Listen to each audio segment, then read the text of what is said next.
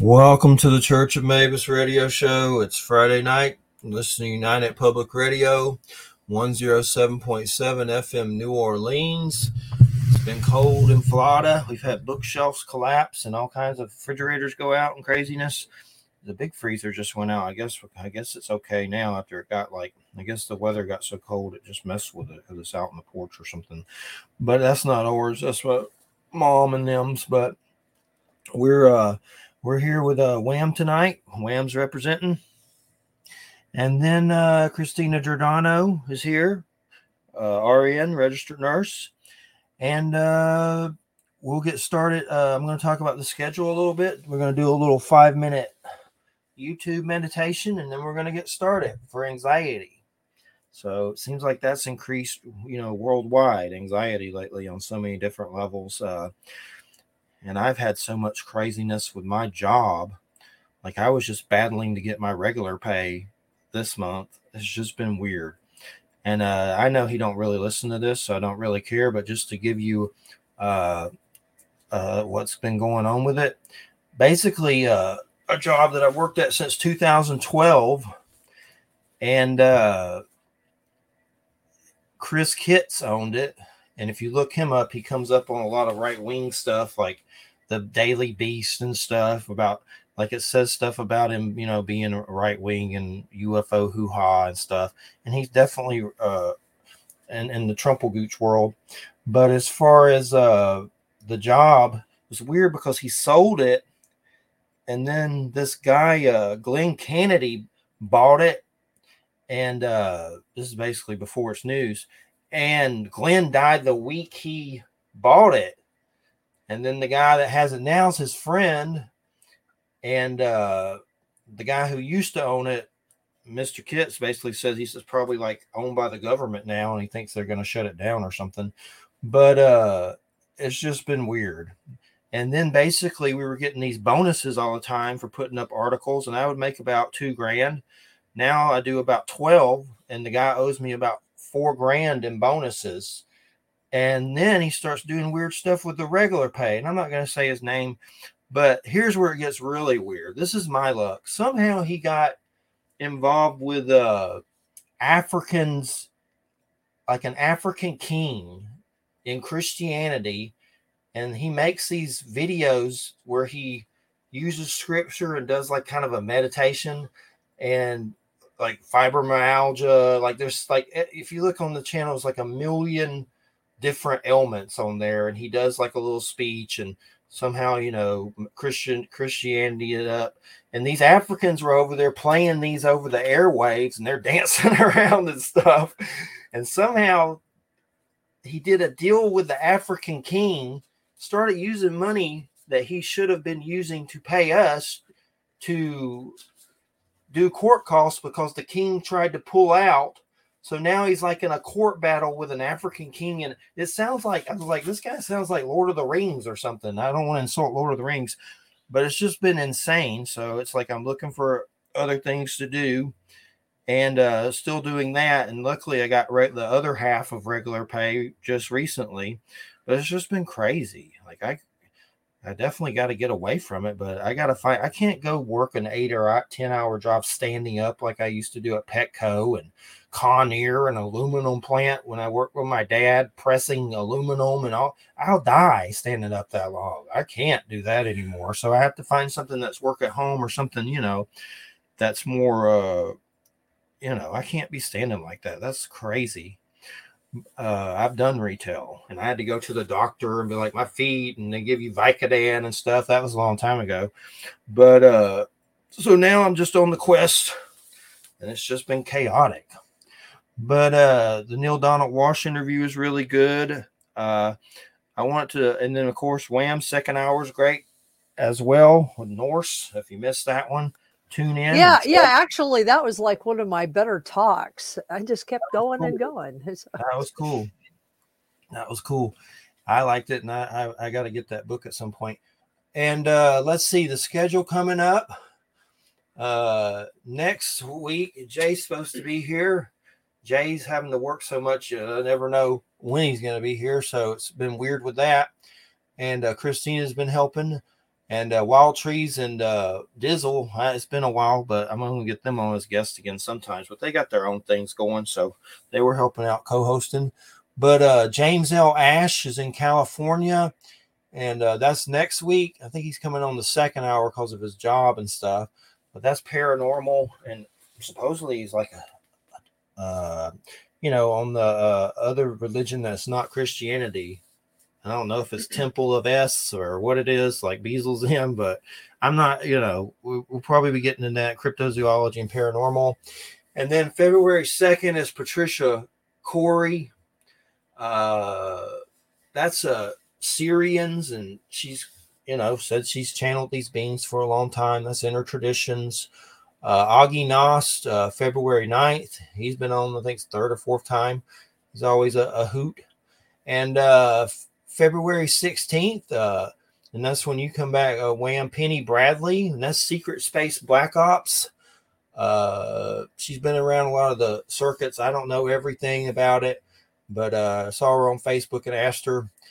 And uh, I don't know. I mean, she brings up Montauk and all kinds of stuff, and uh, maybe my labs and things like that. And then another one, uh, February 23rd. I've been trying to get Matt Allaire on for a while he runs like an X Files group on uh, Facebook. So we're going to have a whole X Files show about the TV show. So that's pretty cool. I think it's like the X Files lexicon. Uh, March 1st, uh, Tilly uh, Treadwell, you'll, you'll, be here for that one. That's uh, uh, Mandela effect and things like that. That's from Mark Eddy, a guy that helps me with, with publishing a lot. And the 8th and 15th, I'm working on. And then March 22nd, Brian Seech, that's cryptozoological studies and paranormal. And then March 29th, I've been talking to old Andrew Colvin. It took a minute to cement that one in there. So that's March 29th. And that's what I got so far.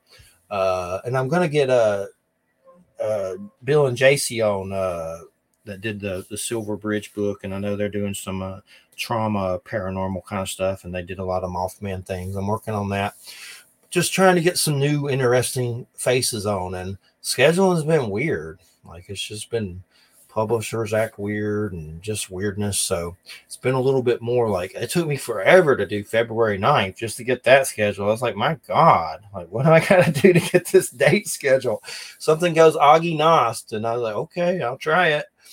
And he's like yes i love doing the show. So he's usually never says no so that's good good but that's the schedule. So uh, definitely uh, keep on booking it and got a few more to fill in March. But uh, if you know anyone wham or anybody comes up, let me know. And uh, Inner Traditions usually has a good to choose from. So I've been going with them a lot. That's where Patricia's from and everything. But all right, let's see here. We're gonna pay a little, uh, pay a little. I can't even talk. Play a little uh, five minute meditation let me look at it for a second. It's from a place called Mindful Peace. Five minute quick anxiety reduction, guided mindfulness meditation. And uh, we're just going to play it and then get started with Christina. So here we go. Let's see if I'm doing this right. Make sure nothing else weird on my computer pops up. And five uh, minute uh, anxiety reduction. You hear that, Wham? Sit or lay comfortably. Yep resting your hands on your legs or at your sides. Begin to focus your attention on your breathing. Feeling your chest move gently inward and outward.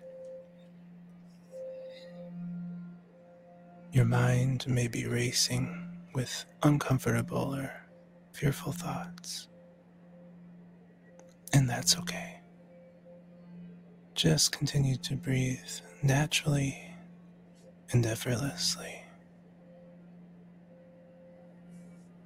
Feel the air flow gently in and out of your nostrils, and feel a soothing lightness throughout your body, flowing from the top of your head all the way down to the tips of your toes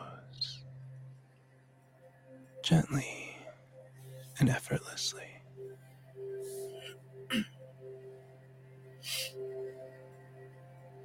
As you slowly and gradually create this awareness, repeat after me, either out loud or in your mind. Each time counting down from five to one and stating stillness, awareness after each number. Repeating after me. Five, stillness, awareness. Four, stillness, awareness. Three, stillness, awareness.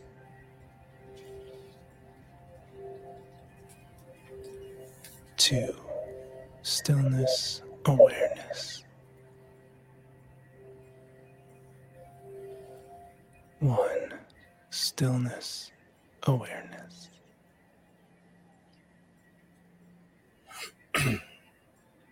Remember, you are not these unpleasant feelings. You have overcome them in the past, and you will rise above them again. Ever changing.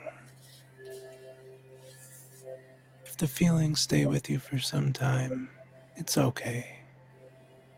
Time and awareness will allow it to fade. Time and awareness will allow it to fade. And now, one last time, nice and slowly, repeating this time, calm and present. Five, calm and present.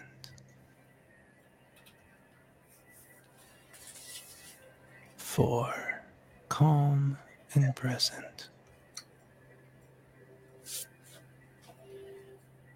Three, calm and present. Two, calm and present. One, calm and present.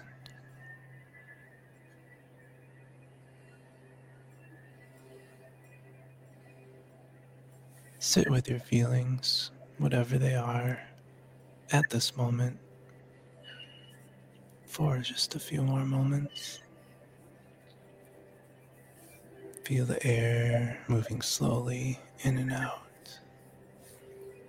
Your chest moving gently up and down. And effortlessly, you become aware. Peace will return.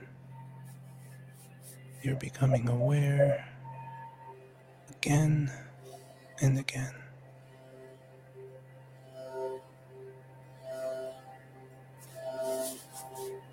Remain in stillness and allow yourself to let go.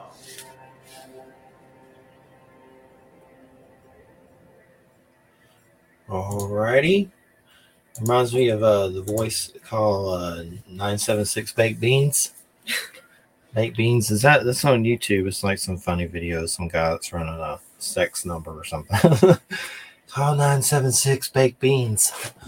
But uh, but anyway, uh, everybody has their own thing with anxiety. Who doesn't? I've always had problems with it since God knows. Uh, it comes and goes. And one thing I've used, and I think I've there's some book like the only little prayer you need by Deborah something something, but it's basically where you like say uh, take all my anxiety and you know anger and fear negative and ask to transform it into positive and surrender it to the universe, uh, God, and uh, that helps me. But then it seems like it comes back saying I'm still here, knock knock knock. but it can help with it sometimes. Um, well, uh, Christina Giordano's here with us, a registered nurse. I guess at first, if you want to just give us some history about your your your nursery, your nursing. my nursery. Um, well, uh, I think it's what is it? I guess there's no coincidences. I'm learning more and more to try to believe that. So synchronizations, like I've been a nurse about as long as you have, 17 years or I guess this May. Um but mostly labor and delivery, postpartum and nursery. So and night shift again, the weirdo night nurses and the full moon and all of that jazz and learning how to go with the flow really again of universe and there really is a natural flow to it. Um, and again, I'm the weirdo working night, so I go against what is typical and trying to be normal, I guess, of the society that we're in for sure. Um, but um, It's labor and delivery, and what else? Transitioning. Um, well, as you know, and I actually met you, I was doing home care, specifically family um, and hospice, which is a complete opposite, as you can imagine, from labor and delivery. But I think almost every labor and delivery nurse should do hospice and vice versa because it makes you really truly see how it's connected again. Um, transitioning life into and out of the world is one of the most honorable things I could actually imagine doing. And then with that is so much education as well, and a small amount of time. Time again is the preciousness of the life that we have, and bringing children into the world. And I feel was most the honorable thing. And all the years of doing that as well, taking care of my grandma, was very humbling. and working with you, sadly, in ways because you weren't you weren't trained to do anything in the medical field and i'm a nervous wreck honestly speaking in front of people. So you're making me deal with things that i've always had anxiety with. Um, but again having to remember that i've spoke to thousands of people and taught them in different ways. So just trying to remember what i'm here for and uh, changing perspective. You know i haven't done labor and delivery really um, for years since I've lived in Florida now. So trying to learn and ask the universe, God, whatever you want to say, what do you want me to do with what I have left of these years that I have? Because it's that's the gift primarily more than ever is the preciousness of time and realizing how much I've actually wasted of that. If I want to look at it like that, I want to learn from it all, even the experiences we've had together. Um, kind of realizing again that there's repeating cycles of life again just like dying and being born. And um, seeing how it's all connected.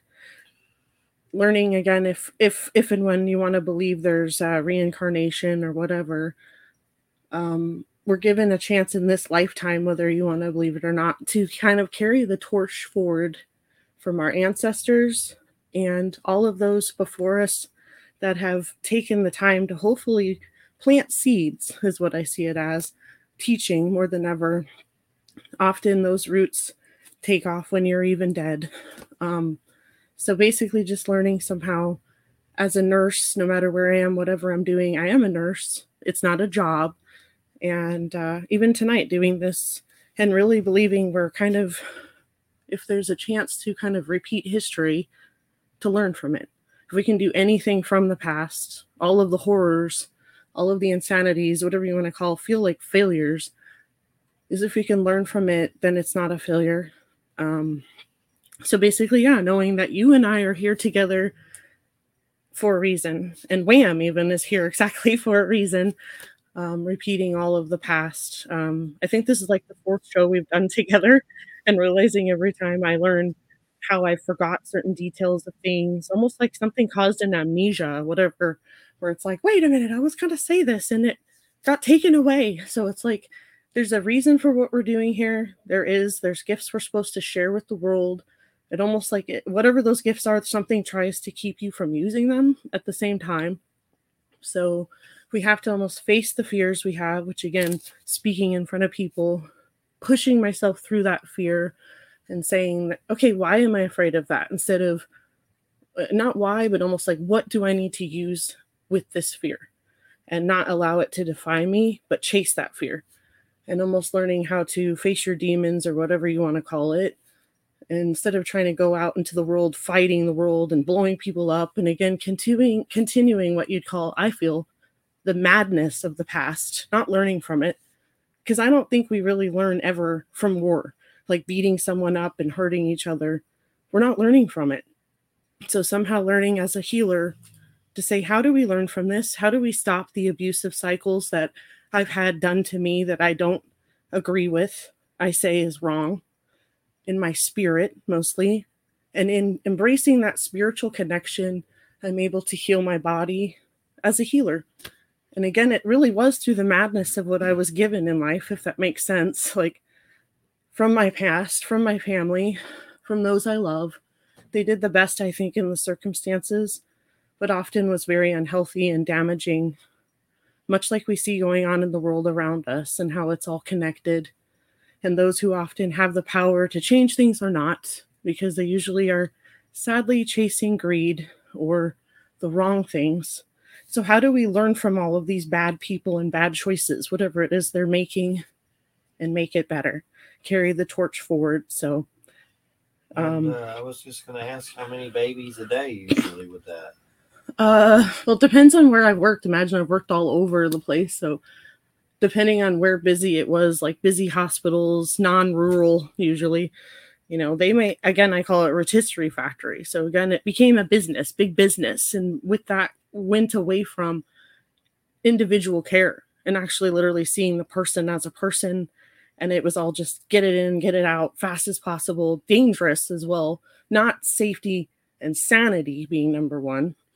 Um it just depends. I used to keep keep track when i first started back in uh, arizona hilariously but i was think, thankfully taught by a um a nurse that was actually originally trained to be a legal nurse. So she taught me how to literally cover cover my my arse i know we're allowed to say that word but basically how to document and how to be a really good storyteller. So if and when I had to go into court to cover myself, labor and delivery specifically, you will have to go to court for like 20 years or 18 years um, to defend yourself if you have to protect yourself. And again, everything I do, I do with an intention to provide the best care for my patient and to love them and take care of them the way I would want to be treated. Do no harm. And again, do unto others as I would have do unto me. And I've usually done that and it's worked well, except with people who don't go by those rules, sadly. So uh, basically, just learning. Um, it's not about numbers really, because that's what's sad. I would have like sometimes hundreds of babies like within a month. So I would keep track and then I just lost track because it got crazy busy and especially when we do C-sections and all of those high risk crazy things at night and you're just running literally that's what it feels like from one room to another and charting literally is that what I was going to say covering you're writing a story literally of what's happened as if and when. You may have to tell the story again in court and if you don't have it written it didn't happen. So a part of all of being a nurse has helped me I think be very detailed and to be able to logically go back in time and kind of remember things which has helped me i think as a as a person in reality of the day to day but no joke like i could have sometimes 12 babies born a night and i'm literally running from room to room and it feels insane. And i'm charting and all of the clocks are different. You know you're like trying to figure out how to chart a chart a baby's delivery that just happened at oh oh oh oh whatever you know for the first time you're like what does that even mean? And i was like i just came out of that room and it said oh oh one. And this room says oh oh oh. How do i chart that? So it's like i don't know how to explain it where i've learned with time illusions or time space distance things that we've often been told is very very real which it is in ways like gravity. But at the same time you can change those things as well if that makes sense or learned how to kind of just go along with the flow which is really hard for me um I think it's part of my being a Virgo and kind of trying to figure out how to every everything should be a certain way and it should all make sense. And in the end, it's like, actually, it doesn't make any sense. That's why I'm learning. The more I'm trying to grasp onto what is normal, there is no normal. You just have to go with the flow and learn how to literally, yes, breathe. That's what I've told you more than ever. Jeffrey, breathe. Even when you're doing meditation, breathe. Um, letting out the negative and the stress with that, you know, holding it all in your body and how it turns into literal, sadly, knots, toxins, like all of the things that create disease and cancer and all of those things. There was one uh, listener question. I want to say something about it. If you want to, you can. Okay. Uh, Case and Lee, can healers heal the horrible withdrawal effects when you're tapering down from drugs? Uh, I know I've dealt with that before in the past because I, after my dad died when I was, uh, you know, in my 20s, he told me if I ever did drugs, he'd kill me. And he would have. At one time, he thought my brother did them and held a gun to his face. And uh, basically, when he died, I was like, okay, well, screw you. I guess I'm going to do it. so I did it. And he was also, you know, he worked hard. He loved us, but he was abusive on the physical type levels. And, uh, well, I know when I, I was coming off different stuff, I, I found that books on shamanism, uh, I know those conversations with God by Neale Donald Walsch books help. That's things that have helped me just like seeking spiritual things with that kind of stuff uh, but i mean i definitely think healers can help with that and part of us is the healing within that helps with that. Right Amen. I would say, um, excuse me, again, being a part of a healer, really, and that's why I say I did not choose this life. It chose me, like all the weird paranormal things.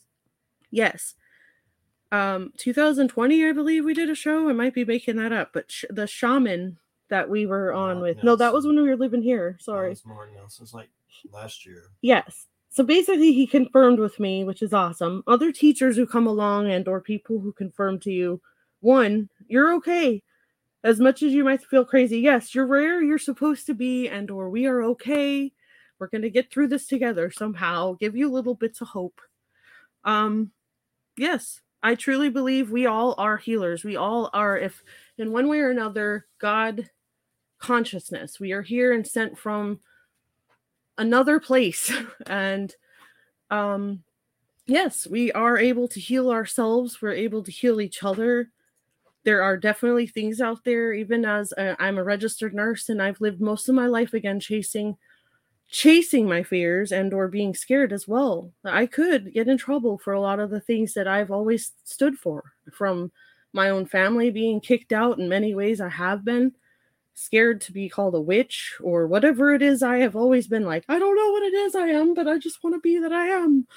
Um but I've never been able to be that. So truly believing and knowing that I have opened my mind to things that I did not che- choose to find on my own. Again it was given to me. I believe a god sent thing.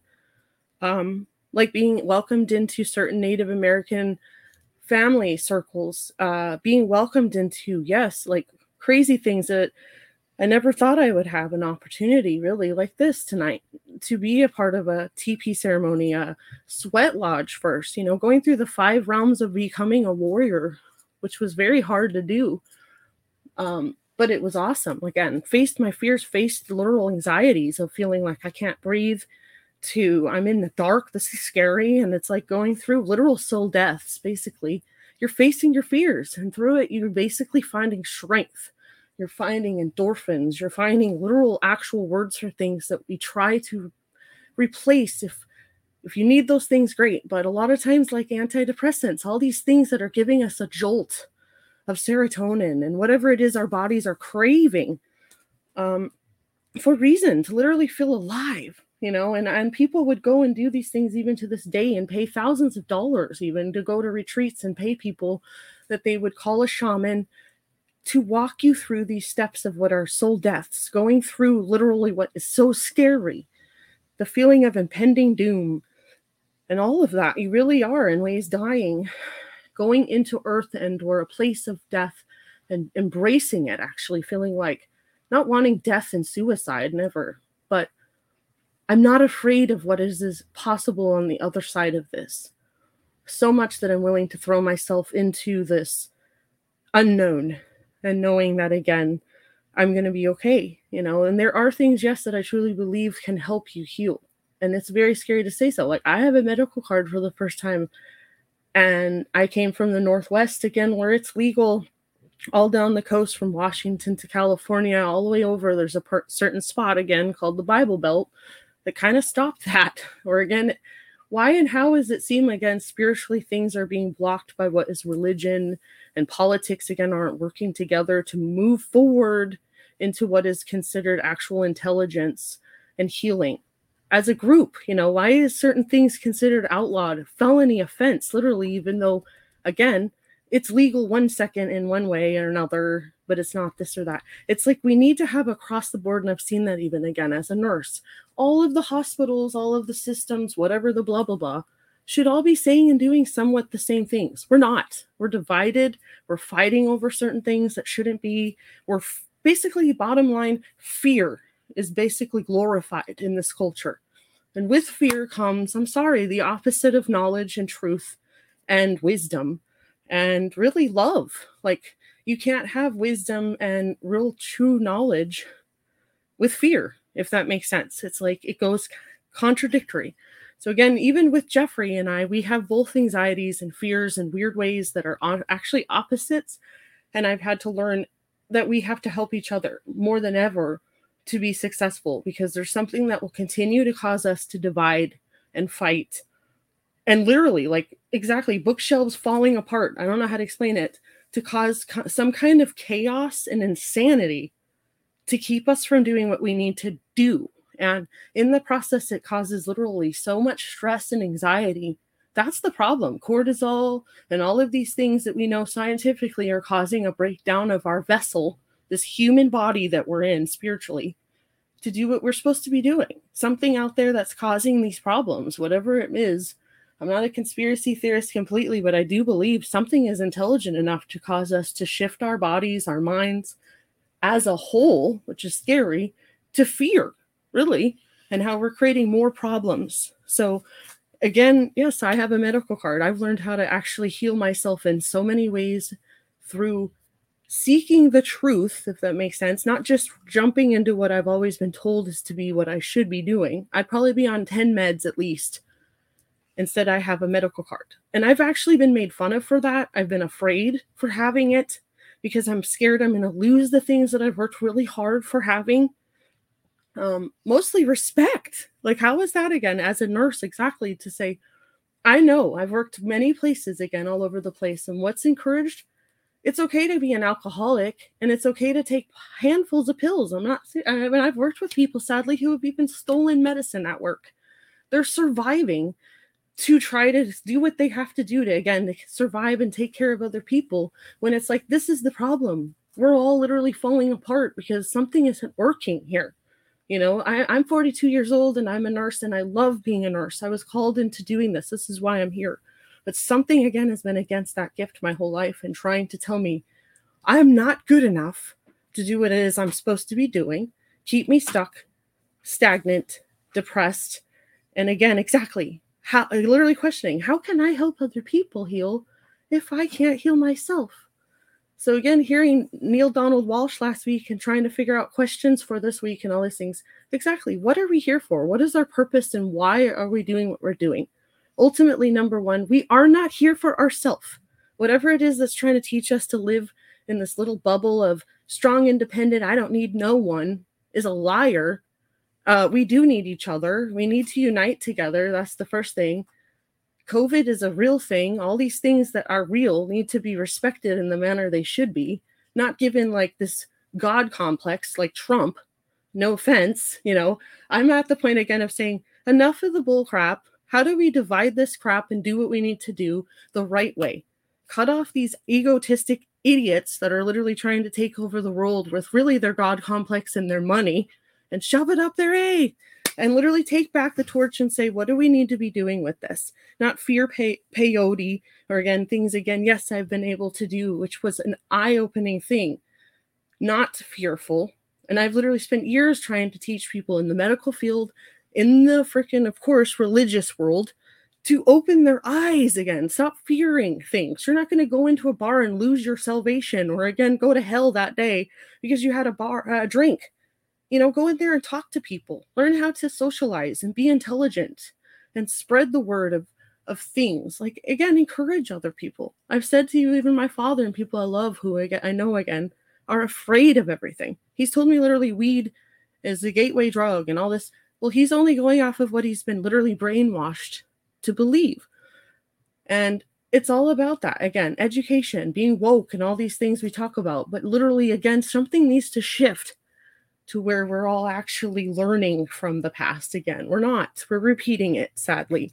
Um, and yeah, basically, we absolutely can help and heal each other. You don't have to, I'm sorry, have whatever behind your name to literally be intelligent. The most intelligent beings I've ever talked to are children. And often the febrile, the people who again are grandma, you know, the people who literally sadly are dying. And they're telling you the most intelligent information that they can. And if you would just listen, and again, like the synchronizations that are all around us, the signs are all around us. You don't have to go pay somebody money to, to have you tell you information that you actually know within. And that's what I've learned the most is I actually wasn't tripping out on peyote, for example. I'm more calm on weed. All these things, these doorways, I believe, have opened my mind to just basically know within myself and my spirit this confidence of knowing, even on the mountain, yes, I'm scared, but there's really nothing out in this world that I truly need to learn from.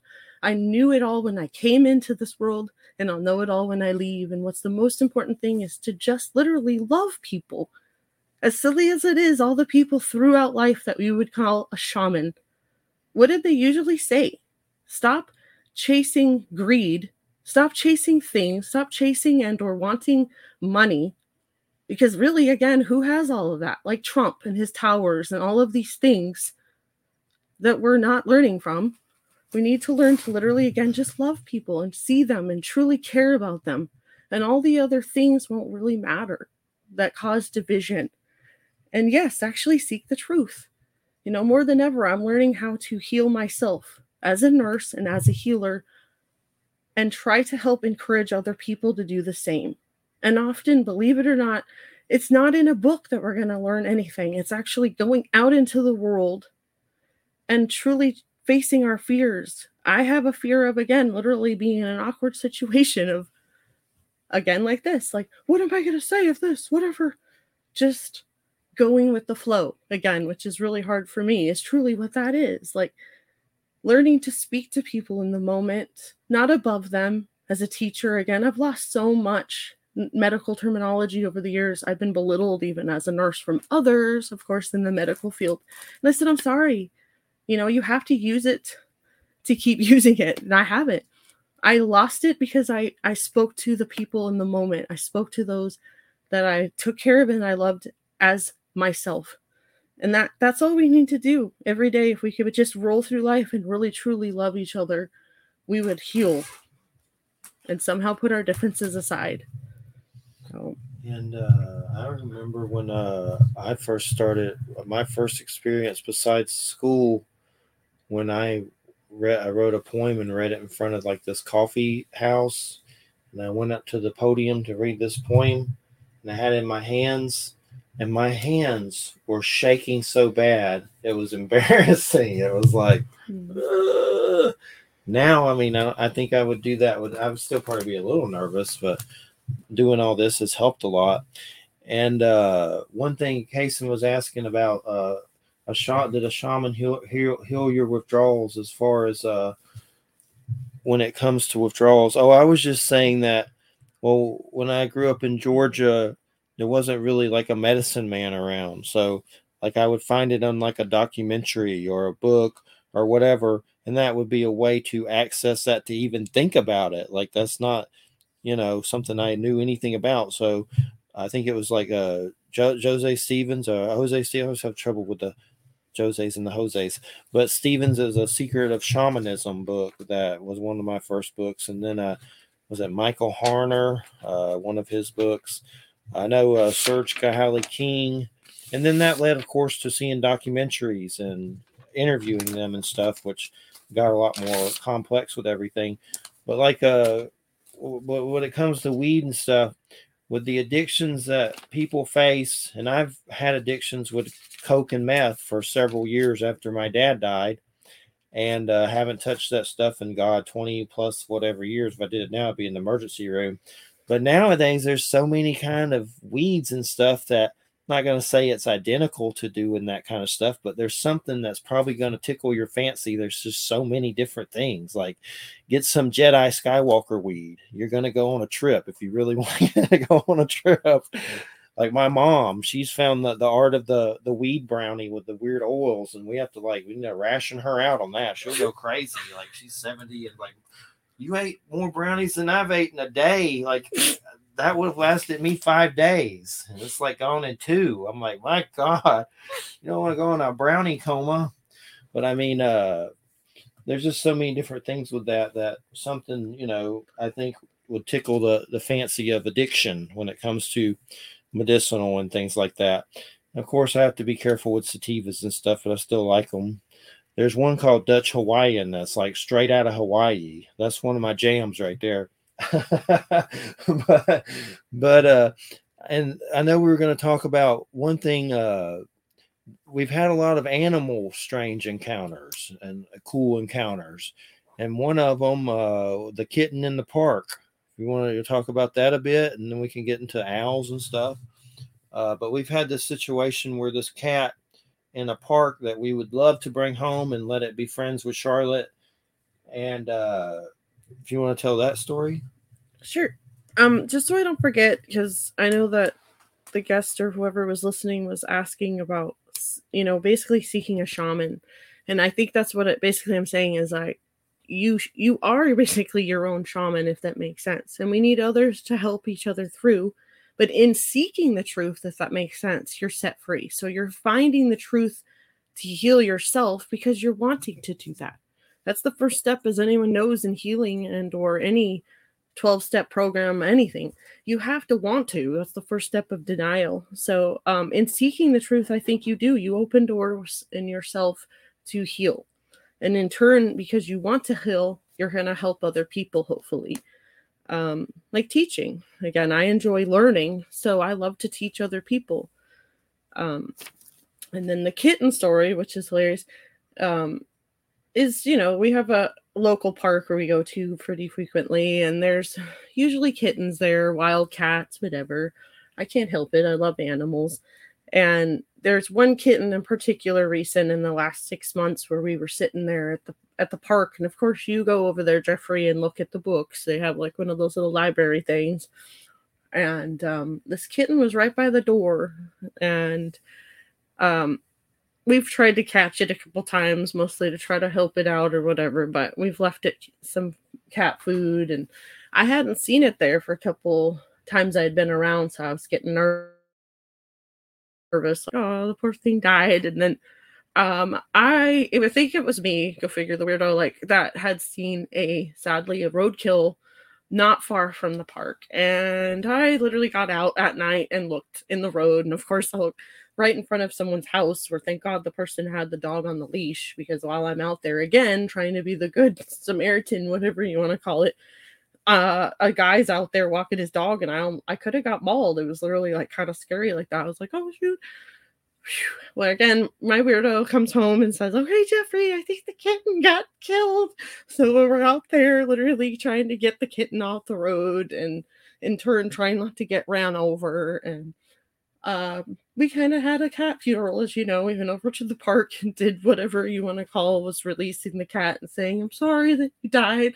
And it's funny but not because it's like I feel again like being part of the healing journey where it's like empathetic, you know, we're both earth signs and so on. And we we released the cat we thought was in, into having a funeral. And and I I swear I looked up at the sky as you and I have many times and had weird star experiences where it's like we saw a falling star. And I thought okay the cat's like saying thank you. And then we're walking back to the car and there's the cat. Like like, what the hey? Am I a ghost? You know, is it a ghost cat? Like, no, obviously not. But what's crazy is, you know, we went walked almost right up to it and caught it, almost like it was gonna let us pick it up, and then it goes running off all crazy. And so I'm like, happy. Okay, we had a weird funeral. The cat's yeah. okay. We were wondering if we scraped up a possum that we thought was it. That's what it told me after. So that I'm laughing, going, it's not funny, but it's like something just like we had a recent cat thing again where something again is making us have empathy, whatever you want to call it, for other things, even dead animals, and trying to give them the honor. Again, that's like a shaman, right? Trying to transition whatever it is that's died to the other side and giving them honor and respect no matter what that life is. And in turn, I don't know how to explain it. I swear and I feel in my spirit, like as a nurse all my life, when I love and help other people the right way again, there's kind of a respect from the earth, the world that says, thank you. I really truly see that and I appreciate it. And the reason we thought it was uh, a possum was it was so like bad. I'm not going to get into it. It was hard to tell what it was. Like it was just so it had been on the road and they just kept running over it. Another thing that happened was when we were walking around here, there was a big male cat that was on the road.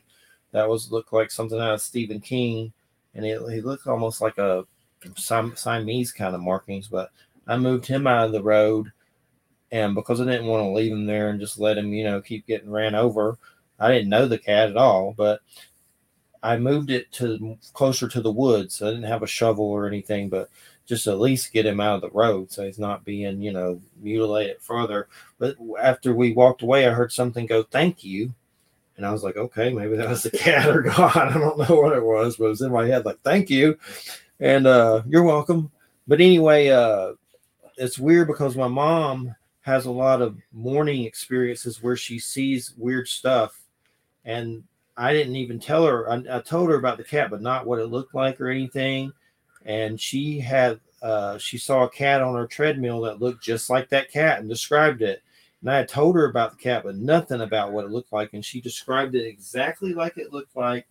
And it was almost like, did it come here and thank us and follow us home? Which is possible. I don't know, but it seemed like that. It was really weird. Mhm. She's had crazy things where she saw a guy that looked like Thor naked in her bedroom. Like she has some weird thing where she went in the morning where she'll see like weird stuff. A naked Thor. Yeah. like a naked dog. was this like a naked a naked Marvel comic Thor? Like Just you know, dude that plays him in the movies. him the guy the guy who plays him in the movies. Well, th- you know that could just be like a wishful thought. And that's why I thought of Michael the Archangel when she said Yeah, that. yeah. So forgive me, but yeah. Naked Michael Art.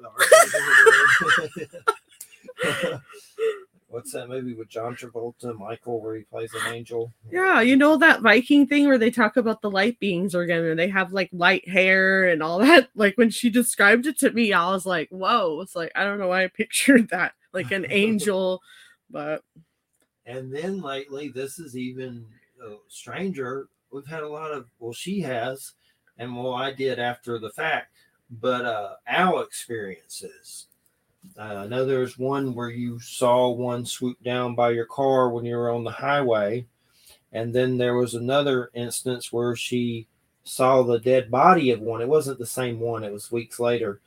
And basically, I get a call I have an owl body in my car. I'm like, what?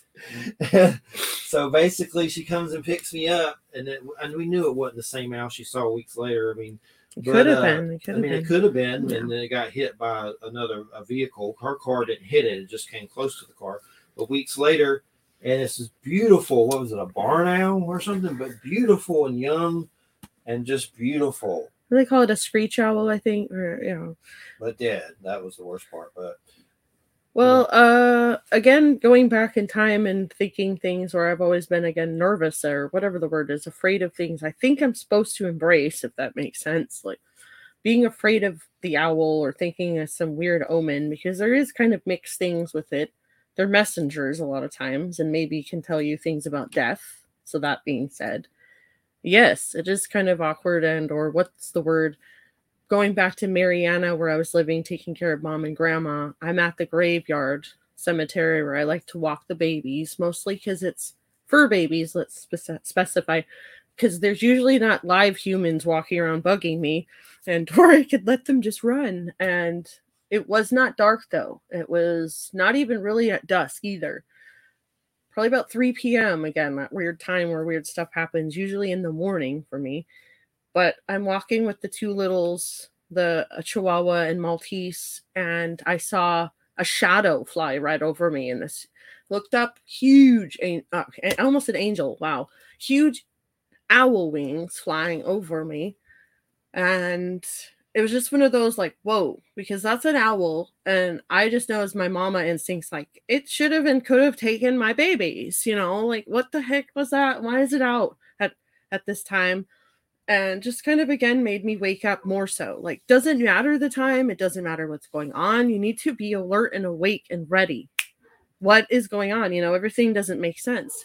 And then the story you said about exactly the owl, we were recently driving out towards Noma, Florida. We're out in that area where it's nowhere land, driving together towards the sun. Remember, we're driving, and I'm like, okay, let's go for a drive before it's dark. I'm going to chase the sun. So we're heading west, and I'm driving, and I don't know how to explain it. I saw in the sky what looked like a star or a planet already, and this is at that time where it's trying to turn into the sun setting and it's dusk.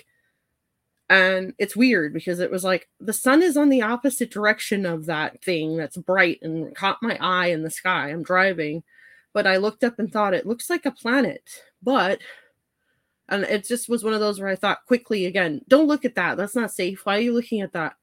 And so quickly looked over at you and saw clear as day an owl sweep swooping towards the car in this way where it was like, whoa, you know, took everything in me not to literally run off the road. And I had to swerve even away from the owl towards towards the middle lane, which is crazy and scary. But it was like I just did it because I'm like, that owl almost flew into the car. It would have hit you right where you were like sitting. You wouldn't have seen it, but you would have heard a boom. And it was like, whoa, I just had to avoid an owl. Oh, that was weird. And literally, like within a week or two from that date, I came back in that same spot at at night around there, like again around the same timing, going towards church to drop off, as you know, a huge bag of candy. I was like, okay, you were gonna throw it away. I'm like, let me drive it to the church. Again, intention, right? I'm gonna drive over to this church that's right over here. We've already gone to once, and I'm gonna drop the candy off. While I'm driving over there, I look over and see this dead owl. But it was crazy because it caught my eye and it was on the left side of the road, not right where I'm driving. And it was like I saw it from afar and I was like, what is that thing sitting there? And as I drove up, I'm like, it's an owl. Why did it look like it was sitting? Now it's laying. And I was like, oh my God, this is not far from where that owl almost flew into the car. So I drove, drop off the candy, and I, I don't know why something said to go back to where the owl was. And I did. And so I went back over there, and no joke, like in the car now is this big box that I just dropped off candy. You know, I don't have a box in the car all the time. I stopped the vehicle in this weird spot praying, okay, please don't let anyone hit me again while I'm out here looking at an owl or whatever the weirdness is I feel like I'm being drawn to do. Randomly in the middle of nowhere where I'm at, if you know this area, there's like no one out there, farms and people that randomly driving usually by. These two people are riding a bike right towards me right where the owl is and they're staring at the owl. It was just kind of awkward. I'm like, keep going. Why I? I can't get out and look at this dead animal. All these people are staring at me. I don't know how to explain it. I felt like it was a connection of some kind. Like they were there almost kind of like for a reason. So I got out quickly to look at it. I saw it and I felt like, okay, I need to get this thing out of the road. Just like sadly, whatever that was that we gave honor, I feel getting out of the road. I mean, it's not the same, but it's like, what would you do with grandma? You wouldn't leave grandma in the road. You should respect her. At least give her the respect you would want for yourself. So, no joke, I got, I had gloves in the car, all these weird things that I'm like, how do I have all this stuff ready to get this owl? And yes, my weird part of my nursing where I'm like, is this owl alive? Maybe I can re like make come alive. No, it's dead, but I'm in denial. Let's go back to town and I'll find Jeffrey and we'll deal with the owl. So whatever that was, I don't know and how how to explain it. And I've had even people who have never known anything about you or the radio show before I met you talk about owls, aliens. There's like a weird connection to this, this, and that, and whatever. Even trying to figure out what it is I saw in the sky and how and why that was a planet. Because again, the reflection of what I saw made no sense because the sun was on the other side of it. And it caught my eye like an actual shining light in the sky, like bright and I looked up at it, it caught my eye, and because of it, it caught my eye in a weird way. I don't know how to explain it. Or I almost said to you, and I think I did, I said, What is that in the sky? Remember, I said, What is I think I had just seen it and said to you something about seeing what I thought was an eagle in the sky, a thunderbird. I said for some reason.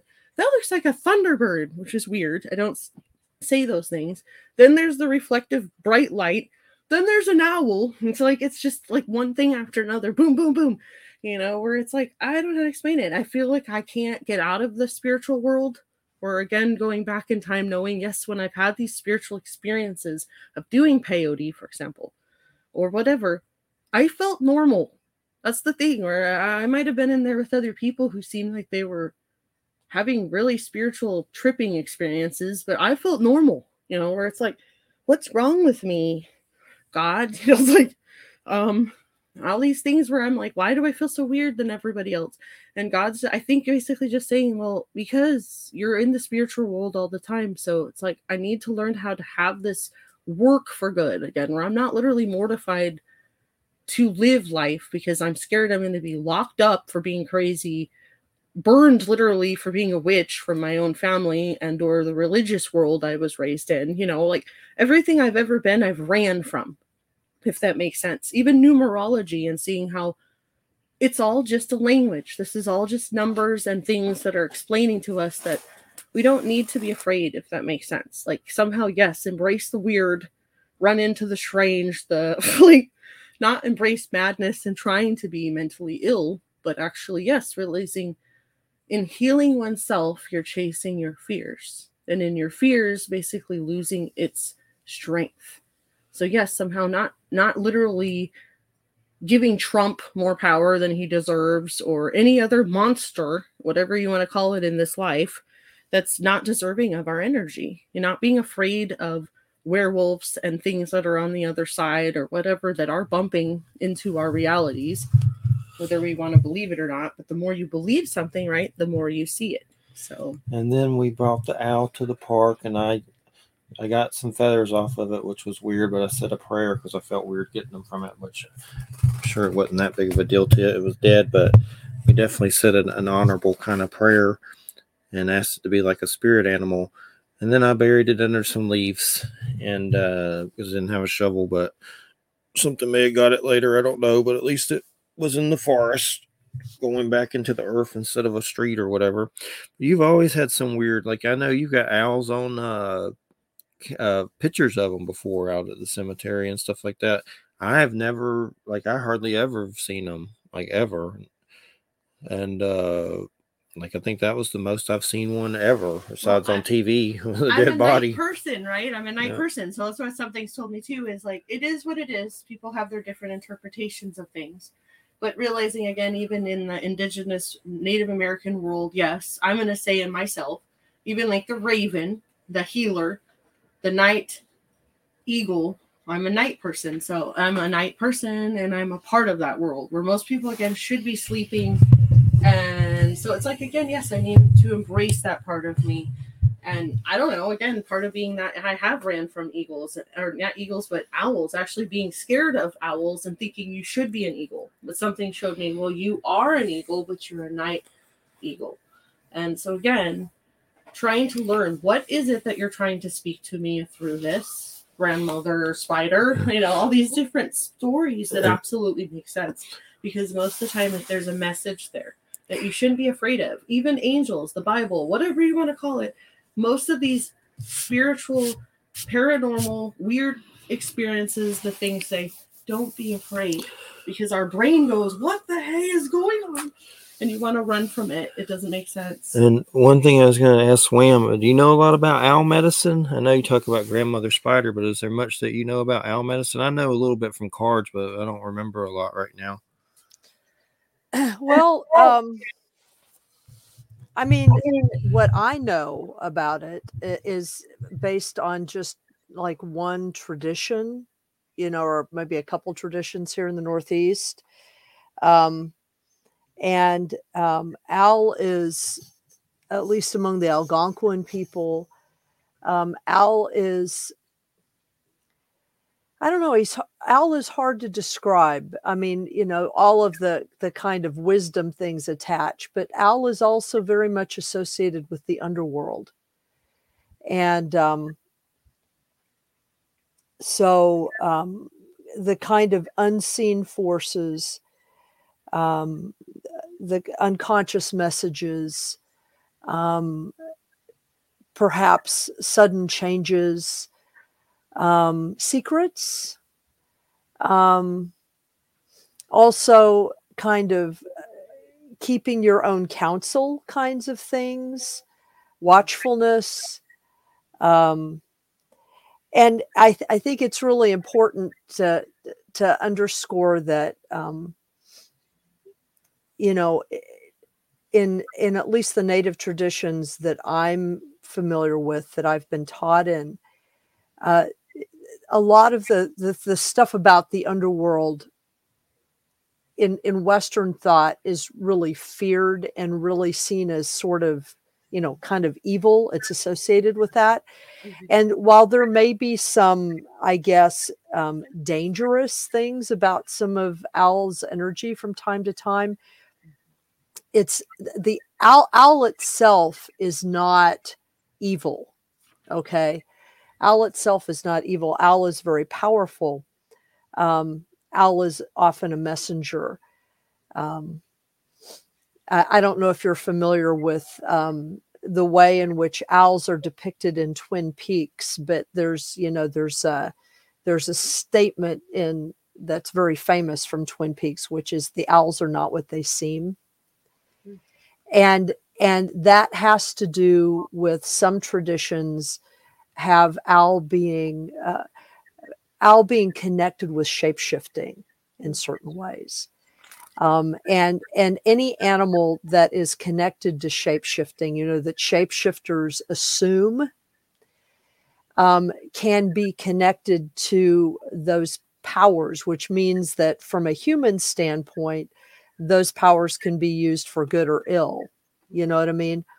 Um, but generally owl is considered to be at least among the Munsee people or the Algonquin people that I know that I'm most familiar with, owl is considered to be positive for the most part, um, certainly powerful, um, so something that you might connect with in your dreams, if that makes sense. Sometimes lore keepers, people who um, carry certain stories, like one of my teachers um, she is she's a lore keeper for um, the Mohicans. And a lot of people think the Mohicans are gone, but they're not.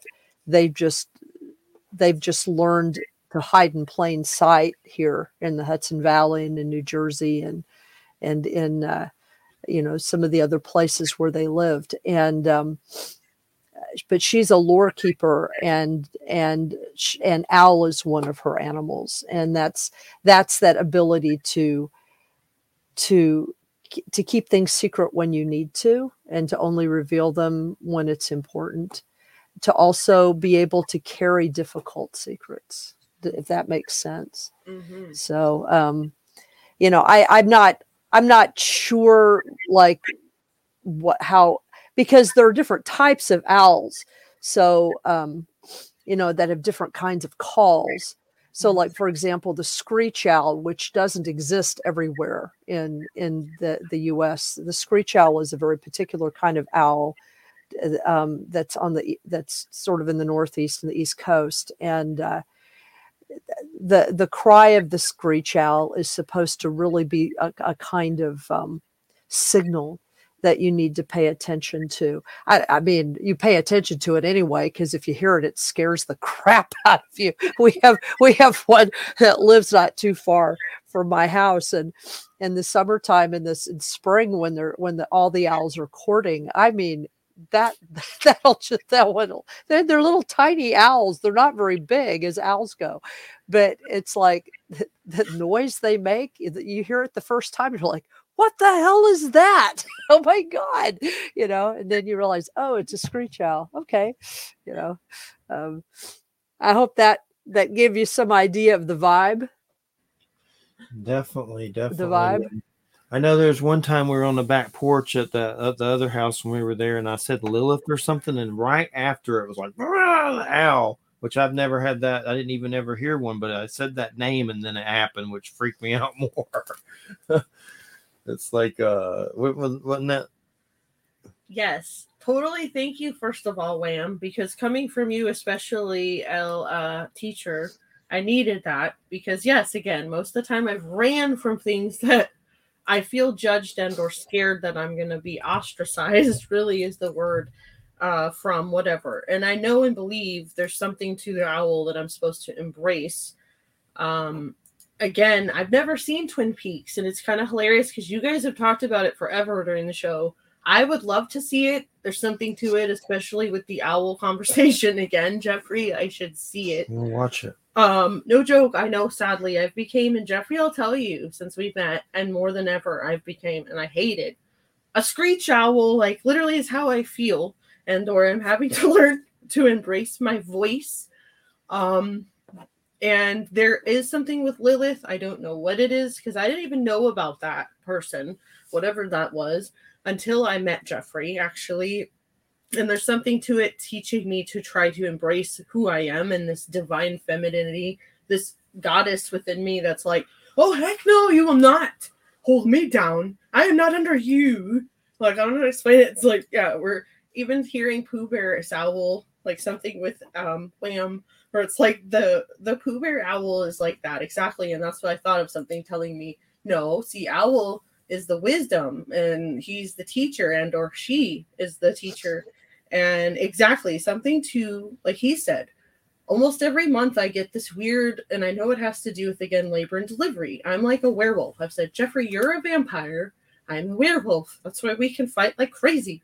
And I'm the one who helps bring babies into the world and every time, almost like every time there's a full moon, there's like this really weird PMS feeling of like emotions and very much so like there's a tide coming in and whew, like every emotion comes up. I don't know if it's like the Virgo in me, the Hermes again, Mercury, and and or like we got to heal these things. Whatever it is that's going on let's deal with it and heal. And almost every time it makes me run to the cemetery and yes, there is specifically out here. I've seen some crazy stuff I've never seen before. Like I took pictures during a full moon in Marianna, that same cemetery where I saw an owl swoop over me and the baby. Sadly, again, I believe there was something telling me that they were going to die. It's sad to say, my two little babies, those two that this that owl flew over us, they died this last year, 2021, both of them, or 2023. And literally, I was trying to think of when did that all happen? I swear that owl happened in 2021. I have dyslexia, so it's even more hilarious. Um, and yep, it flew over me that same year, and they passed away last year. And I believe in my heart it wasn't trying to be omnious and or whatever the word is to scare me. It was actually awareing me, giving me a feeling of knowing something just like as weird as it is, that owl that flew towards our car, and I've told Jeffrey that. I don't know if it was the same owl, but it looked just literally like the same owl. I've never seen an owl flying towards the car like that with its talons open. And literally it was like the same owl that I ended up picking up on the side of the road. And that's what caught my eyes was its talons were open. And so he I asked him if he could pick feathers off of the bird after I asked its permission and my head was like I felt horrible for its death because I think it literally flew into someone's car again, just like what almost happened to my car. It wasn't my car, but it was almost like it happened. It happened before it happened. And I've had these things happen my whole life. Like where something before it happens happens. And I see it. Like roller derby, for example. I'm skating and I had have the same fear over and over telling me, you're gonna lose a skate, for example. You're gonna have a I mean a wheel is gonna roll off. While you're going around the curve, you're going around the apex, the most dangerous part. You're shifting your feet over to the other, doing a crossover onto one foot. And I saw this vision at least five times again, seeing my wheel roll off. And guess what? It happened. And it's like if I had not seen that vision, whatever you want to call it, I probably literally would be dead. I would have face planted into the ground and not be here to tell this tale. But it said something told me about it before it happened. I took a knee in that split second of again, I knew this was going to happen. I took a knee and it horribly hurt my knee, but I'm here. So again, trying to learn to say there's reasons for this. Exactly. I've been in the graveyard and took a picture of what looked like literally an owl in the tree, in a cypress tree. And then I looked at my phone after the fact and it was not an owl. There's something in the tree other than that. It's like exactly like Wham said, a ship shaper, whatever you want to say that's in that tree, and it's literally looks like almost like a sloth hanging upside down. And I see eyes glowing. It's the weirdest thing. Like this is the owl that I'm zooming into, but I see something different on my phone. So, yes, it's crazy, ex- hard to explain, but there's something to it very much spiritually going on all the time if we would listen. Even like the werewolf thing, like she said, shift shapers. Something learning again, like I wrote down on that paper that day. Dog man, dog, whatever. There it is. Jeffrey and I just literally saw it on the side of the road. You can say whatever you want to say logically to explain what that is but I know with every every being in you know whatever in me saying we're in Florida. There is not wolves down here. There might be hybrid whatevers, but that's literally a golden color, strange color, not a coyote, definitely not a wolf. And I've seen wolves. So all I could think of was literally that is an SW. Jeffrey, quit talking about those things. like the native, native in me is like, mother freaker. And then uh, I'm remembering when uh, Jack was my dog was passing away, and I was holding him outside. Remember, and uh, we Yes. said a prayer, and then that star appeared in the sky. That was weird. Right after And- Savannah died. And he and he Yes. la- and he stayed around a little longer, and then he passed away. But there was that was weird the way.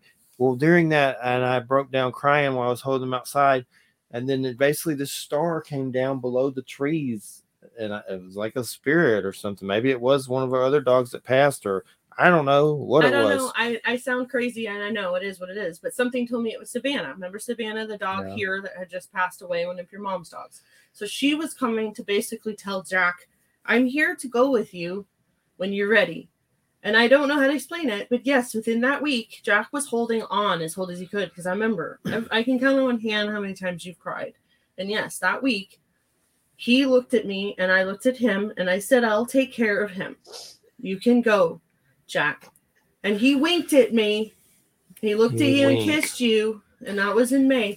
And yes, we went to Panama City for the day. I told you we needed to leave so he could relax. And we put on the whale music for him. And grandma, again, my grandma was in the room with him in the kennel. And again, she's literally passing away too. She passed in that same July, 2021.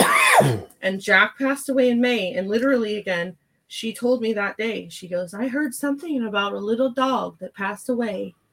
How did she know that? Again, She didn't. and something exactly came in to take him, whatever you want to call it, in her the, room. The weirdest thing was there was that well CD when we came back and he was past The well CD got stuck and was like doing in a weird spot repeating passed. like a weird era or something. It was just like repeating, repeating.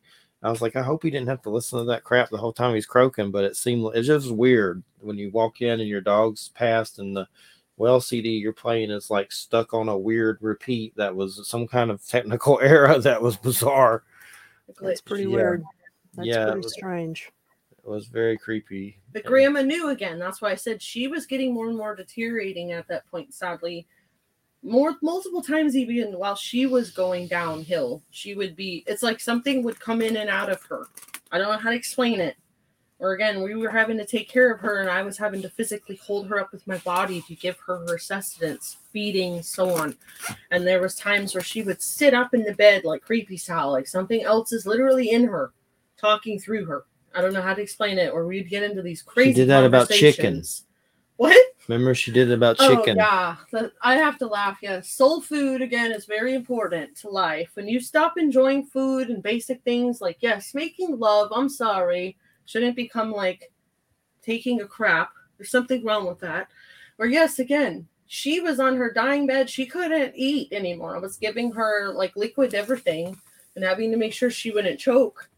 But her body was her spirit was floating outside of her body, her physical body in the bed where she knew yes either she could smell it and or again all of our senses are very real until the end she could tell me she's like um somebody has chicken out there you know it's like she's pretty much telling me you guys got chicken i'm like whoa And it wasn't, it was from like Kentucky Fried Chicken. Right, so she didn't really was one of smell it. It's like she knew it. Like she was like uh, psychically knew it or something weird. literally and that's what i'm saying there's something to it to the very end just like we know even if our physical bodies are in a coma which is kind of trekking out from reality in the moment like a sleep almost like you're dead but you're alive yes she was physically there with us and i know that it sounds scary but crazy you know our last meal together with her body physically there with her spirit we had Chinese food. I remember specifically eating it at the table, and I went from that. I gotta hurry up and eat like the mama. I gotta get in there and take care of gra- grandma. But something literally was standing there by the table with us, put their arm on their hand on my shoulder, and it was a calm. I felt it in me saying, almost like kind of like, What are you guys eating? Now you enjoy your food, you calm down and relax and enjoy it. I felt it, a weird calm. And I literally said, Something's, I said, I think grandma just passed. And I went in there, and sure enough, she had a smile on her face. And she literally had just passed. And it was like, I know. She literally was there with us. Like she was saying, enjoy your food. Do not worry about me. Like she was like that to the end. Like she would always be concerned about me, even if she didn't know who I was again.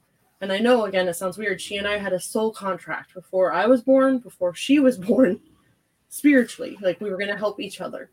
I came out here and still don't regret coming out here and everything crazy that's happened because I know and believe with all my heart that I came here for grandma so she could be safe.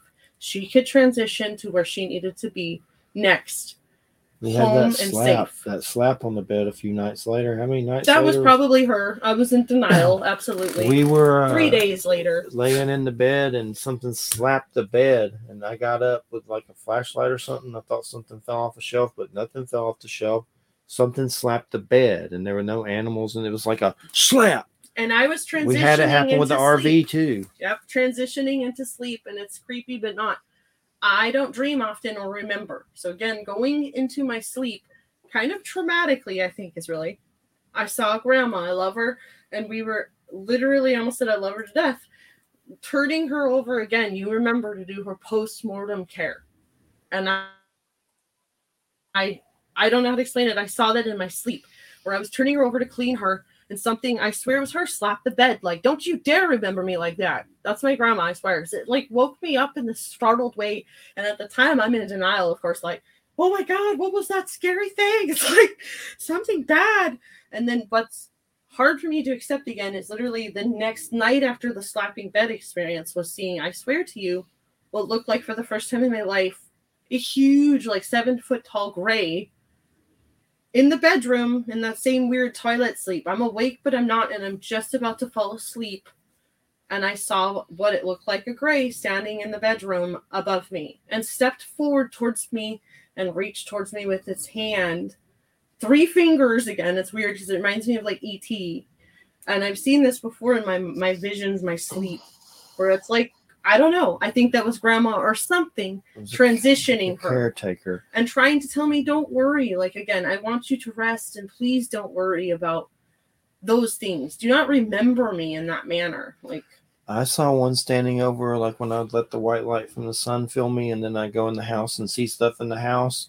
It was one standing next to her, but it was like pink, like almost like you would see from a camera flash, but it was like a looked like the shape of a gray, and it kind of went, wow and it was weird. And you're like, "Am I really seeing that?" But it was definitely odd, whatever it was. I don't know if they're like custodians and stuff, like Dolores Cannon says and stuff like that. Maybe they help with you know, uh, transition or something, but it's definitely something for sure.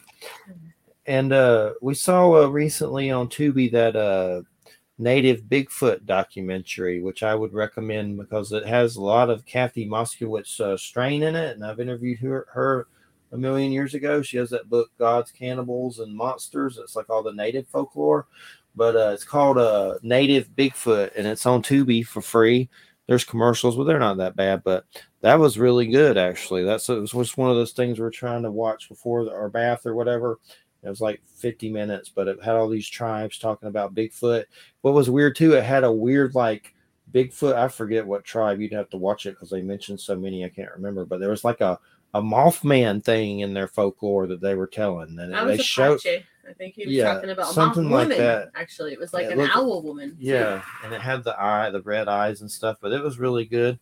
No, there was a few things you wanted to talk about that with the like, what was it, Arizona or the tribes and stuff. Again it was just a random thing you picked whatever you want to call it where i'm doing my best to remember synchronizations not uh what is it coincidences. You picked that out. I had no clue what it was but a lot of it again was talking about sasquatch obviously and it talked about all different people um, but i remember them talking about yakima specifically which again is in washington where i moved down to where we're at, um, Graceville, from that area. Tri Cities, Washington, along the Columbia River, and Oregon, Washington. All these things where, again, I've realized, okay, whatever it is that's pulled me all over the place, literally to be spiritually speaking, I think, drawn to certain areas because there was a reason, again, to bring us together. That movie, whatever you want to call, put on was about and the lady even she was hilarious the lady was talking from the yakima and she was saying how you know well i could kind of get in trouble for this but the way she she did this little like whatever you want to call it heyoka like little smile smirk smile at the end. And i literally even thought she kind of reminds me of an owl. Where exactly she literally said i get in trouble for this but i don't want to cause problems. I'm just trying to spread the information that needs to be taught. You know she said something. Forgive me. You and i both again that's part of the jokester in us, and I know God's been trying to teach us, whatever you want to say, to laugh more. We need to get away from focusing so much on the horror of the world, the darkness, the blood, the war. You know, yes, we know this is going on, but the more we keep focusing on that, guess what it does? It actually creates more of it. It actually strengthens that monster, whatever you want to call it, that gives it strength. And so in, instead of again being afraid of things, learning to say, how do we speak about these things to try to create wisdom? Again, to teach the next generation what it is. And you could see that in her little smirk when she did that smile, is what I saw, is the Heyoka, the smile. And almost every time I see these people, I would say they're teachers, yes, and they're different. They're kind of like the deviants or whatever you want to call it, where they're not trying to cause mischief or problems per se, just like these stories throughout time that have been literally kind of sadly labeled as the devil or this is evil and usually it's always because it what just kind of went against what everyone else was trying to say at the moment the time of what is normal which is sadly again always changing not always as in bad. That's what evolution should be. But um like basically we both laughed because we saw the lady in a way to that person forgive me she had this little white hair on her chin that had grown out and it was almost like again i've seen that with myself and others it's like this witch part of us where it's like i'm always literally mm-hmm. pulling out a little hair on my chin it's like well i have like a little tiny goatee on my chin I have to like I have to like shave twice a day. Yes. This is this is like postmenopausal stuff, you know. It's not yes. wisdom, it's just being old. Well, shoot, I've had this forever. Like I'm the weirdo, deviant, whatever you want to call it. I've said to Jeffrey, I'm like, I make fun of no one. I say love each other, embrace our uniqueness, whoever we feel we're supposed to be. Because no joke, I am a part Italian, all lots of things that grow lots of hair. So I have shaved my mustache off since high school. Whatever it is, I have literally hid myself from the world to try not to be whatever it I am because literally I'm thinking, oh shoot, I'm gonna offend everybody because this is who, who I am and it's not good enough. So as funny as it is, I'm looking at this lady who's spreading wisdom on the TV and I can't help but keep staring at her hair on her chin because I'm like, shoot, I want to pull that hair out. And it's like, it's not my hair. Why am I wanting to pull it out? So something's making me laugh going because we are so literally hilariously connected that yes, that's why again we could go after someone that we absolutely there's a part of ourself that's in that person that we somehow can't accept. And we want to fix in ourselves. So we want to what basically attack the other person to change, to try to be what we think is supposed to be acceptable. And in reality, it's like we need to quit doing that. We need to truly just hilariously start learning how to embrace our own chin hair. and yes, oh, I, I, I embrace it. I also shave it off. I don't pluck. I don't pluck it. But you know, if I don't, it, it it's it it gets to the point where I can like stroke it. It's very very very. very I hear you. And as I stroke my hair, I'm usually thinking. I really like. What do we become yeah. the thinking man sitting on the toilet? We always go uh to the weirdest stuff on this. Well, no, well, at least we haven't talked about poop once. Yeah. that that was down on the list, right? We haven't talked about poop. My butt's once. doing better. Well, if anybody's worried. but uh, definitely I know the Heyoka uh, is something that's come up a lot that you've discussed, and uh, we talked about the Kachina dolls. I've gotten you one. I forgot who- where was it from, Navajo or Navajo Kachina? I, do think it was Navajo. uh, being raised in in Arizona, again the fear. My my Italian grandma actually, she's multiple things. The dad again, who was always the elitist. What's the word? He was very proud of his Italian roots, which I get, but he would always get into it with me, where he'd be like proud of himself so much. Where I would be like, Dad, you're not all Italian. There's no way. Like you're like. So when we get our DNA back, or he's like, "Mm." but yeah, like basically try to stop proving to other people how we're always right. That's what I realized again. Like, no, this is a big school. And ultimately, and I know that even as a nurse 16, 17 years in, it's like, I don't care. I'm 42 and I do feel like I'm six years old all over again. This world keeps changing. It's it's completely ass backwards. And that's the thing I'm learning. The more I try to make it be normal to fit whatever it is I think it's supposed to be, that's creating actually anxiety and it's learning to somehow literally go along with the flow in ways I am learning to do every moment, which again, I'm teaching Jeffrey and we're teaching each other. Right now, we're twin flames. I tell him that. It's very uncomfortable. And we're learning how to try to be soulmates and all this jargon that he knows about, all these books everywhere. And it's like, not burn the books, but that's where I'm at. I'm like, time to actually apply all the knowledge and all of the education and wisdom and things in this man's world like where we need to be equal. Time to apply the tools and actually put the key in the hole and turn the key and open that door together and stop worrying about what it is on the other side and say exactly embrace the weird because somehow it seems more hopeful than staying where we have been.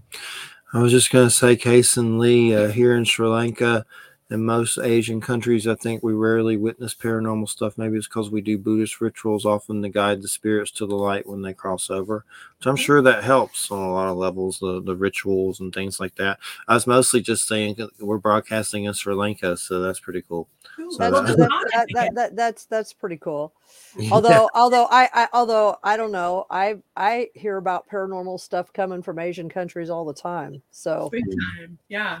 Yeah, China, China, China, Japan, um, Vietnam. I mean, I guess it depends on what is defined as paranormal, you know, because um, you know, uh, I- I'm hearing about stuff all the time. So, uh, and and not all of those countries are Bu- are principally Buddhist, you know. So, you know, I mean, India uh, certainly isn't principally Buddhist, and and China, while it while it has a Buddhist component to it, um, there's you know there's lots of different traditions represented. So, you know, I I, always, I, I, I don't know what he means by paranormal, but that's not been my experience of, of the news coming out of Asia. So I always heard that story about the Buddhist bodies that they went to the light and their bodies, like the passed away bodies, would like do weird stuff and they kept them like in some temple. I've seen like big articles about oh, it. you like- mean you mean like the like the the the mummified bodies or the ones Yeah. that the one the, the the folks that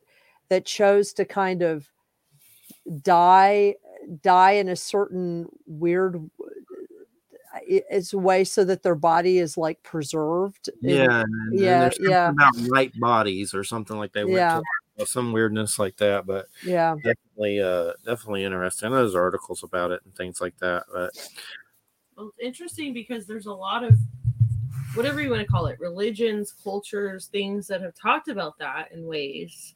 Even again, the shaman, which you would consider again that kind of thing. I'm very into the Tibetan monks and the Buddhists, like at least that side of it, trying to learn again. And what is it usually to me? I feel being raised literally Pentecostal Christian and all this opposite where I would literally be labeled bad. Like I got my nose pierced at 18, and my dad's like, "What are you converting to? What did he say? Like Middle Eastern religions?" I'm like, "Dear Lord God!" Like, no, they don't they don't necessarily pierce the it's like what are you talking know, about dude It's like, Dad, you're so limited to fear or whatever is the unknown, and realizing no joke, there is something to this. Being where I was at with Grandma, for example, when I've gone from again transitioning life into the world to transitioning life out of the world. We're living in a place where it was all 55 and older community. No joke, right?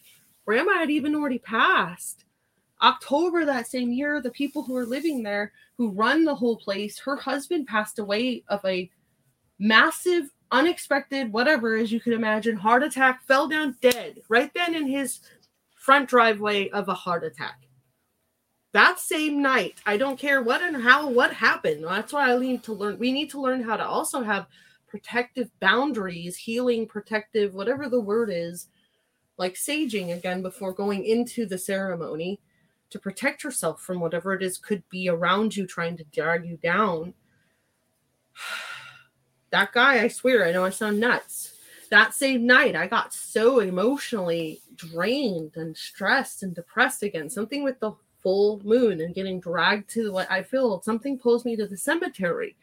And that night, I had a weird suicidal, depressive, really heavy, weird thought where it was like almost like that guy had came to me and he was trying to have me transition with him, if that makes sense, almost like being the shaman, where I need to be super careful not to allow something to pull me down into what is death, literally, and staying with them and transitioning them over because I don't know how to explain it.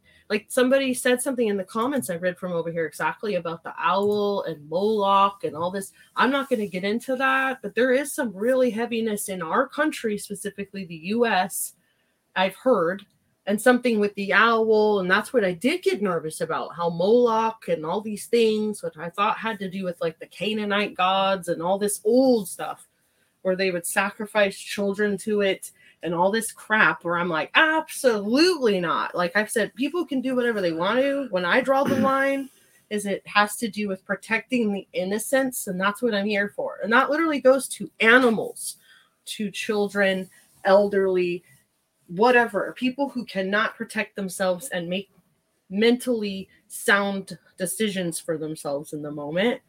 No, I don't agree with that. And that's what I'm always been concerned about being a part of something that is definitely not what I want to be of and pulling me down into that darkness. And something was there, just like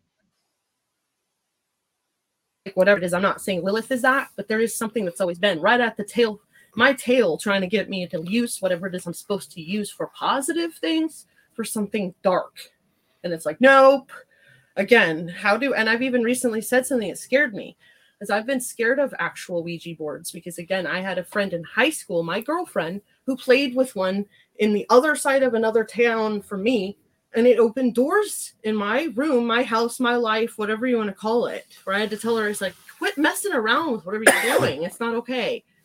Um, because I had things turning on and off TVs in my house, like craziness, where I had to face whatever it was and tell her, like, dude, you don't again i didn't know what it was and that's what scared me is the unknown of things and how to deal with it properly and i've taught jeffrey this with tasers guns whatever. It's like it's not the thing itself that's bad it's the unknown of what it is when we're giving it to the wrong people like to be used in the wrong ways. So really it's trying to learn how to be educated in the right ways woke whatever you want to call it to really be safe. That's what i'm learning to try to do safety and sanity number one um, learn to say again what is it through lilith that i'm trying to learn from? Because what did i hear about lilith was scared me. Like okay this is like some bad lady that was created before eve that had sex in the wrong way all this weird stuff. Where again i'm like okay this makes sense because all i've ever been scared of again is usually the unknown you know like i'm gonna be stoned murdered because i'm a witch i'm a rebel i'm a bad girl. And i'm usually just saying what is it that i'm being told? And is it really real you know and if it's not real can we change this to something that's going to work? That's what evolutionizing is to me. Like being intelligent like why do things how our ancestors did it back in the day if it's not working? And again if it's not working let's do it better. And a lot of the people that have judged us have said stuff about sinning and things like that. And uh you know they're on the the uh the Trump side. So that that's like they're rim jobbing Trump while they're like pointing out that you're a sinner. That's what bothers me about that. It's like, you know, that kind of cancels you out at this point. So that's I'm just always trying to struggle with understanding the hypocrisy of that. But as far as uh did you want to talk about maybe the heart of David a little? We got uh, what about eight minutes, uh, twelve minutes, or Heart of David. Um, sure. And Seth and David. And well, again, things I need to be doing. I pray and hope whatever it is I feel I'm supposed to do. What is the biggest things even while I've been with you and I've known you? Like that weird story again, something that was trying to literally cause me, I would say. And it's not schizophrenia or whatever, and I'm not saying those aren't real. Almost like I'm learning more and more as a nurse to say, what are these things and how how can we figure them out how to heal the person? Like the shaman, I feel. The person is not a disease. The person doesn't need to be cured and or murdered like throughout time usually we've been murdering and punishing people to be different but they actually need to probably be loved and healed and treated well. Um how and why is it there's something out there? I feel truly that's trying to cause us to lose hope. That's what i feel i lost hope. And with that was my loss of faith. And it's not religion for the first time i'm truly realizing it's relationship, almost again that community connection, a feeling understood, a part of, and healing as in moving forward, not stuck, stagnant, depressed. That's what it is really. Again, a soul death is when you're not moving forward and using the gifts that you need to be using. Especially, I truly feel as a feminine, divine feminine, I need to be encouraging the masculine, not killing him or trying to take over his job but again teaching teaching that we are equal that we are one. And truly yes um not ever allow myself or others to lose hope. So what can we do to help? Maybe i'm crazy. One of the best antidepressants i have ever ever ever dealt with is animals. They're the truest most real thing that actually sees your soul and sees you as like the inner child that we are that's why they can look at something and know that they are good or not. Um, oh, I don't think my chickens see my soul. I think my I think my chickens see that I'm bringing them mealworms, and they're oh, like, uh-huh. and and and they're like, they're like, oh, mealworms, oh, and because I don't, you know, I don't know how deep they are. I mean, I I think they're people and they have feelings and they're communicating and stuff, but I think that they're just they're just living their their best lives, and they they they see me as the purveyor of treats. And, and sometimes the the primate that does weird crap you know and i just find them i just find them hilarious. I guess what i like about them is that they don't you know they don't other than food they don't really give a crap about me at all. It's like they're just like really neutral you know what i mean? Yes. You know and they're kind of living their own lives and they're being the moments of uh, their own selves. It's like like like i think i've i've i've talked about twist. She's a we have a special needs chicken and and she's she's she's not very bright but the other day i oh I, she did this hilarious thing you know it's cold here and the wind is blowing a lot of times and so i opened the back of the coop to to put food down because I, I take warm food out for them every morning, you know, food that I've heated up, like yeah. you know, g- grain and vegetables and stuff, and they and they really like him. Uh, yeah, but it, but but I opened it up. I opened it up and and set the thing down on on the ledge, and this this wind, uh, uh, well, basically, twist had jumped down on into off the roost into the bedding and this wind came and and blew in and it startled her and she flew straight up straight up in the air and straight up at me like she was going to fly right out the coop and i just grabbed her like this i caught her you know and and she she hates to be caught so she's like squawking you know so i just set her down in front of the food and as soon as she saw the food it was like It was so funny. It was like she flies up squawking, and then and then you know she didn't care at all about. She just wanted the food now. Just she did when she sees food, she just goes. She's. I've never seen any being eat food like she does. it's just the funniest thing I've ever seen in my life. Yeah, yeah I, I, don't think there's anything deep there at all. She doesn't look into my eyes every now and then. She's the one that has the. She's got these deformed, um, these deformed claws. So it's hard once she's on the roost. She can't. A normal chicken, if they're on the roost, they can like turn around on the roost, you know. But she can't. So if she's on the roost with her butt towards me and she wants to look she, at me, she can't turn around. She has to hang upside down like a bat and look at me. Mm-hmm. And it's hilarious. It's called evolutionizing. Yeah, she's she's a hoot. She's, It makes me laugh because it makes me think of a Libra. I love Libras because they're usually like that. Like you don't have to guess what they're usually thinking or wanting. There's no usually, not all of them, but you know what I'm saying? Where most people I know are like, oh, I don't like Libras. They're too straightforward. And I'm like, no, I love them for that reason. Just like Well- our pill. well, well, well, right, well, right. The the only the only thing that I don't the only thing that pisses me off about them is that is that you know they they they can they they they can they can be really polite to you. And and you think that they're being polite to you but then you realize they're polite to like that to everybody that they don't care about. And Yeah. so and so then it's like oh i'm not special at all. I don't matter to them at all. That i could be a total stranger and they'd act exactly the same way you know?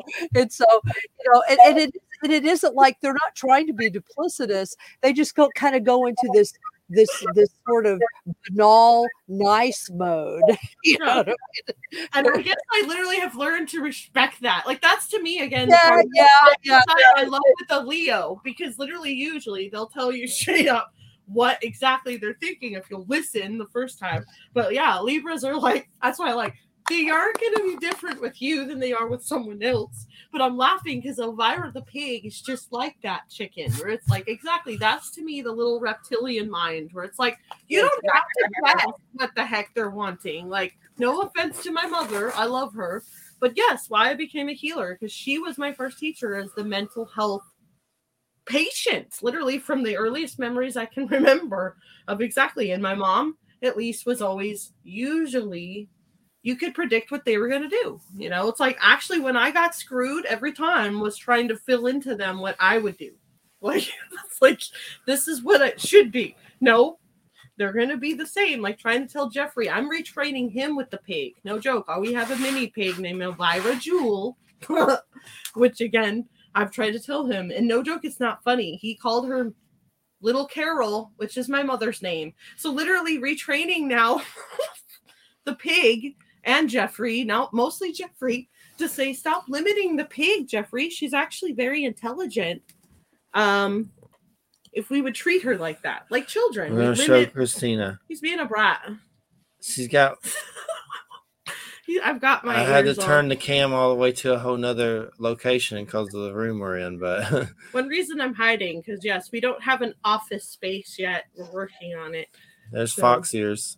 Hi. I guess I need to get um owl ears, but we're working on the death situation. no, a part of again, I call the trickster. One reason why I like the tricksters because yeah, it's like why are they always given the bad rap for everything?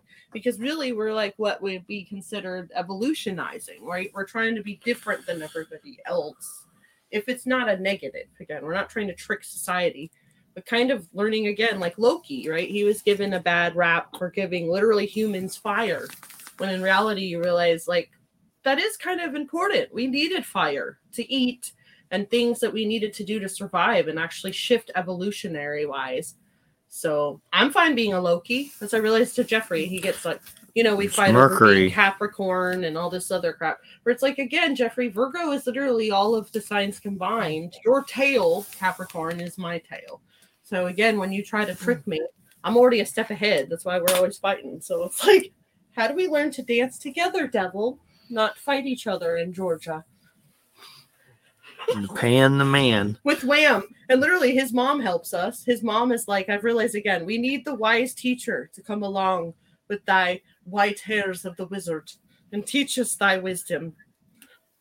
We got white hairs too. I'm 49 and my, I'm white completely now. Like Moses. Yeah. Well, we got about uh four minutes and uh it's been a great show and i want to thank uh sun dragon and Kason lee and everybody else that's listened out there you listen to united public radio 107.7 fm new orleans and uh it's christina giordano and we got wham with us Hey, and uh, it's been a good show. And uh, I know it was weird because it just got warm here and raining. Now it's dropping to 20 again. So it's been one of the coldest winters I think here that I've seen in a long time.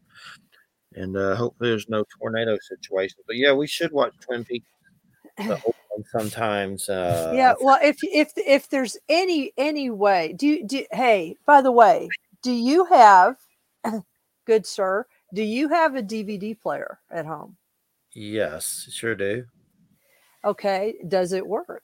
Yes, yes. Okay, because I have I I have two sets of the original Twin Peaks on DVD and and and one set on Blu-ray. So obviously I want the Blu-ray, but I am willing to s- just give you one of the sets.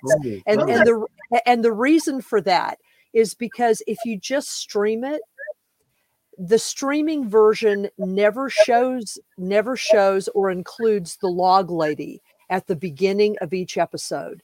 And you have to have the log lady. You just have to have the log lady.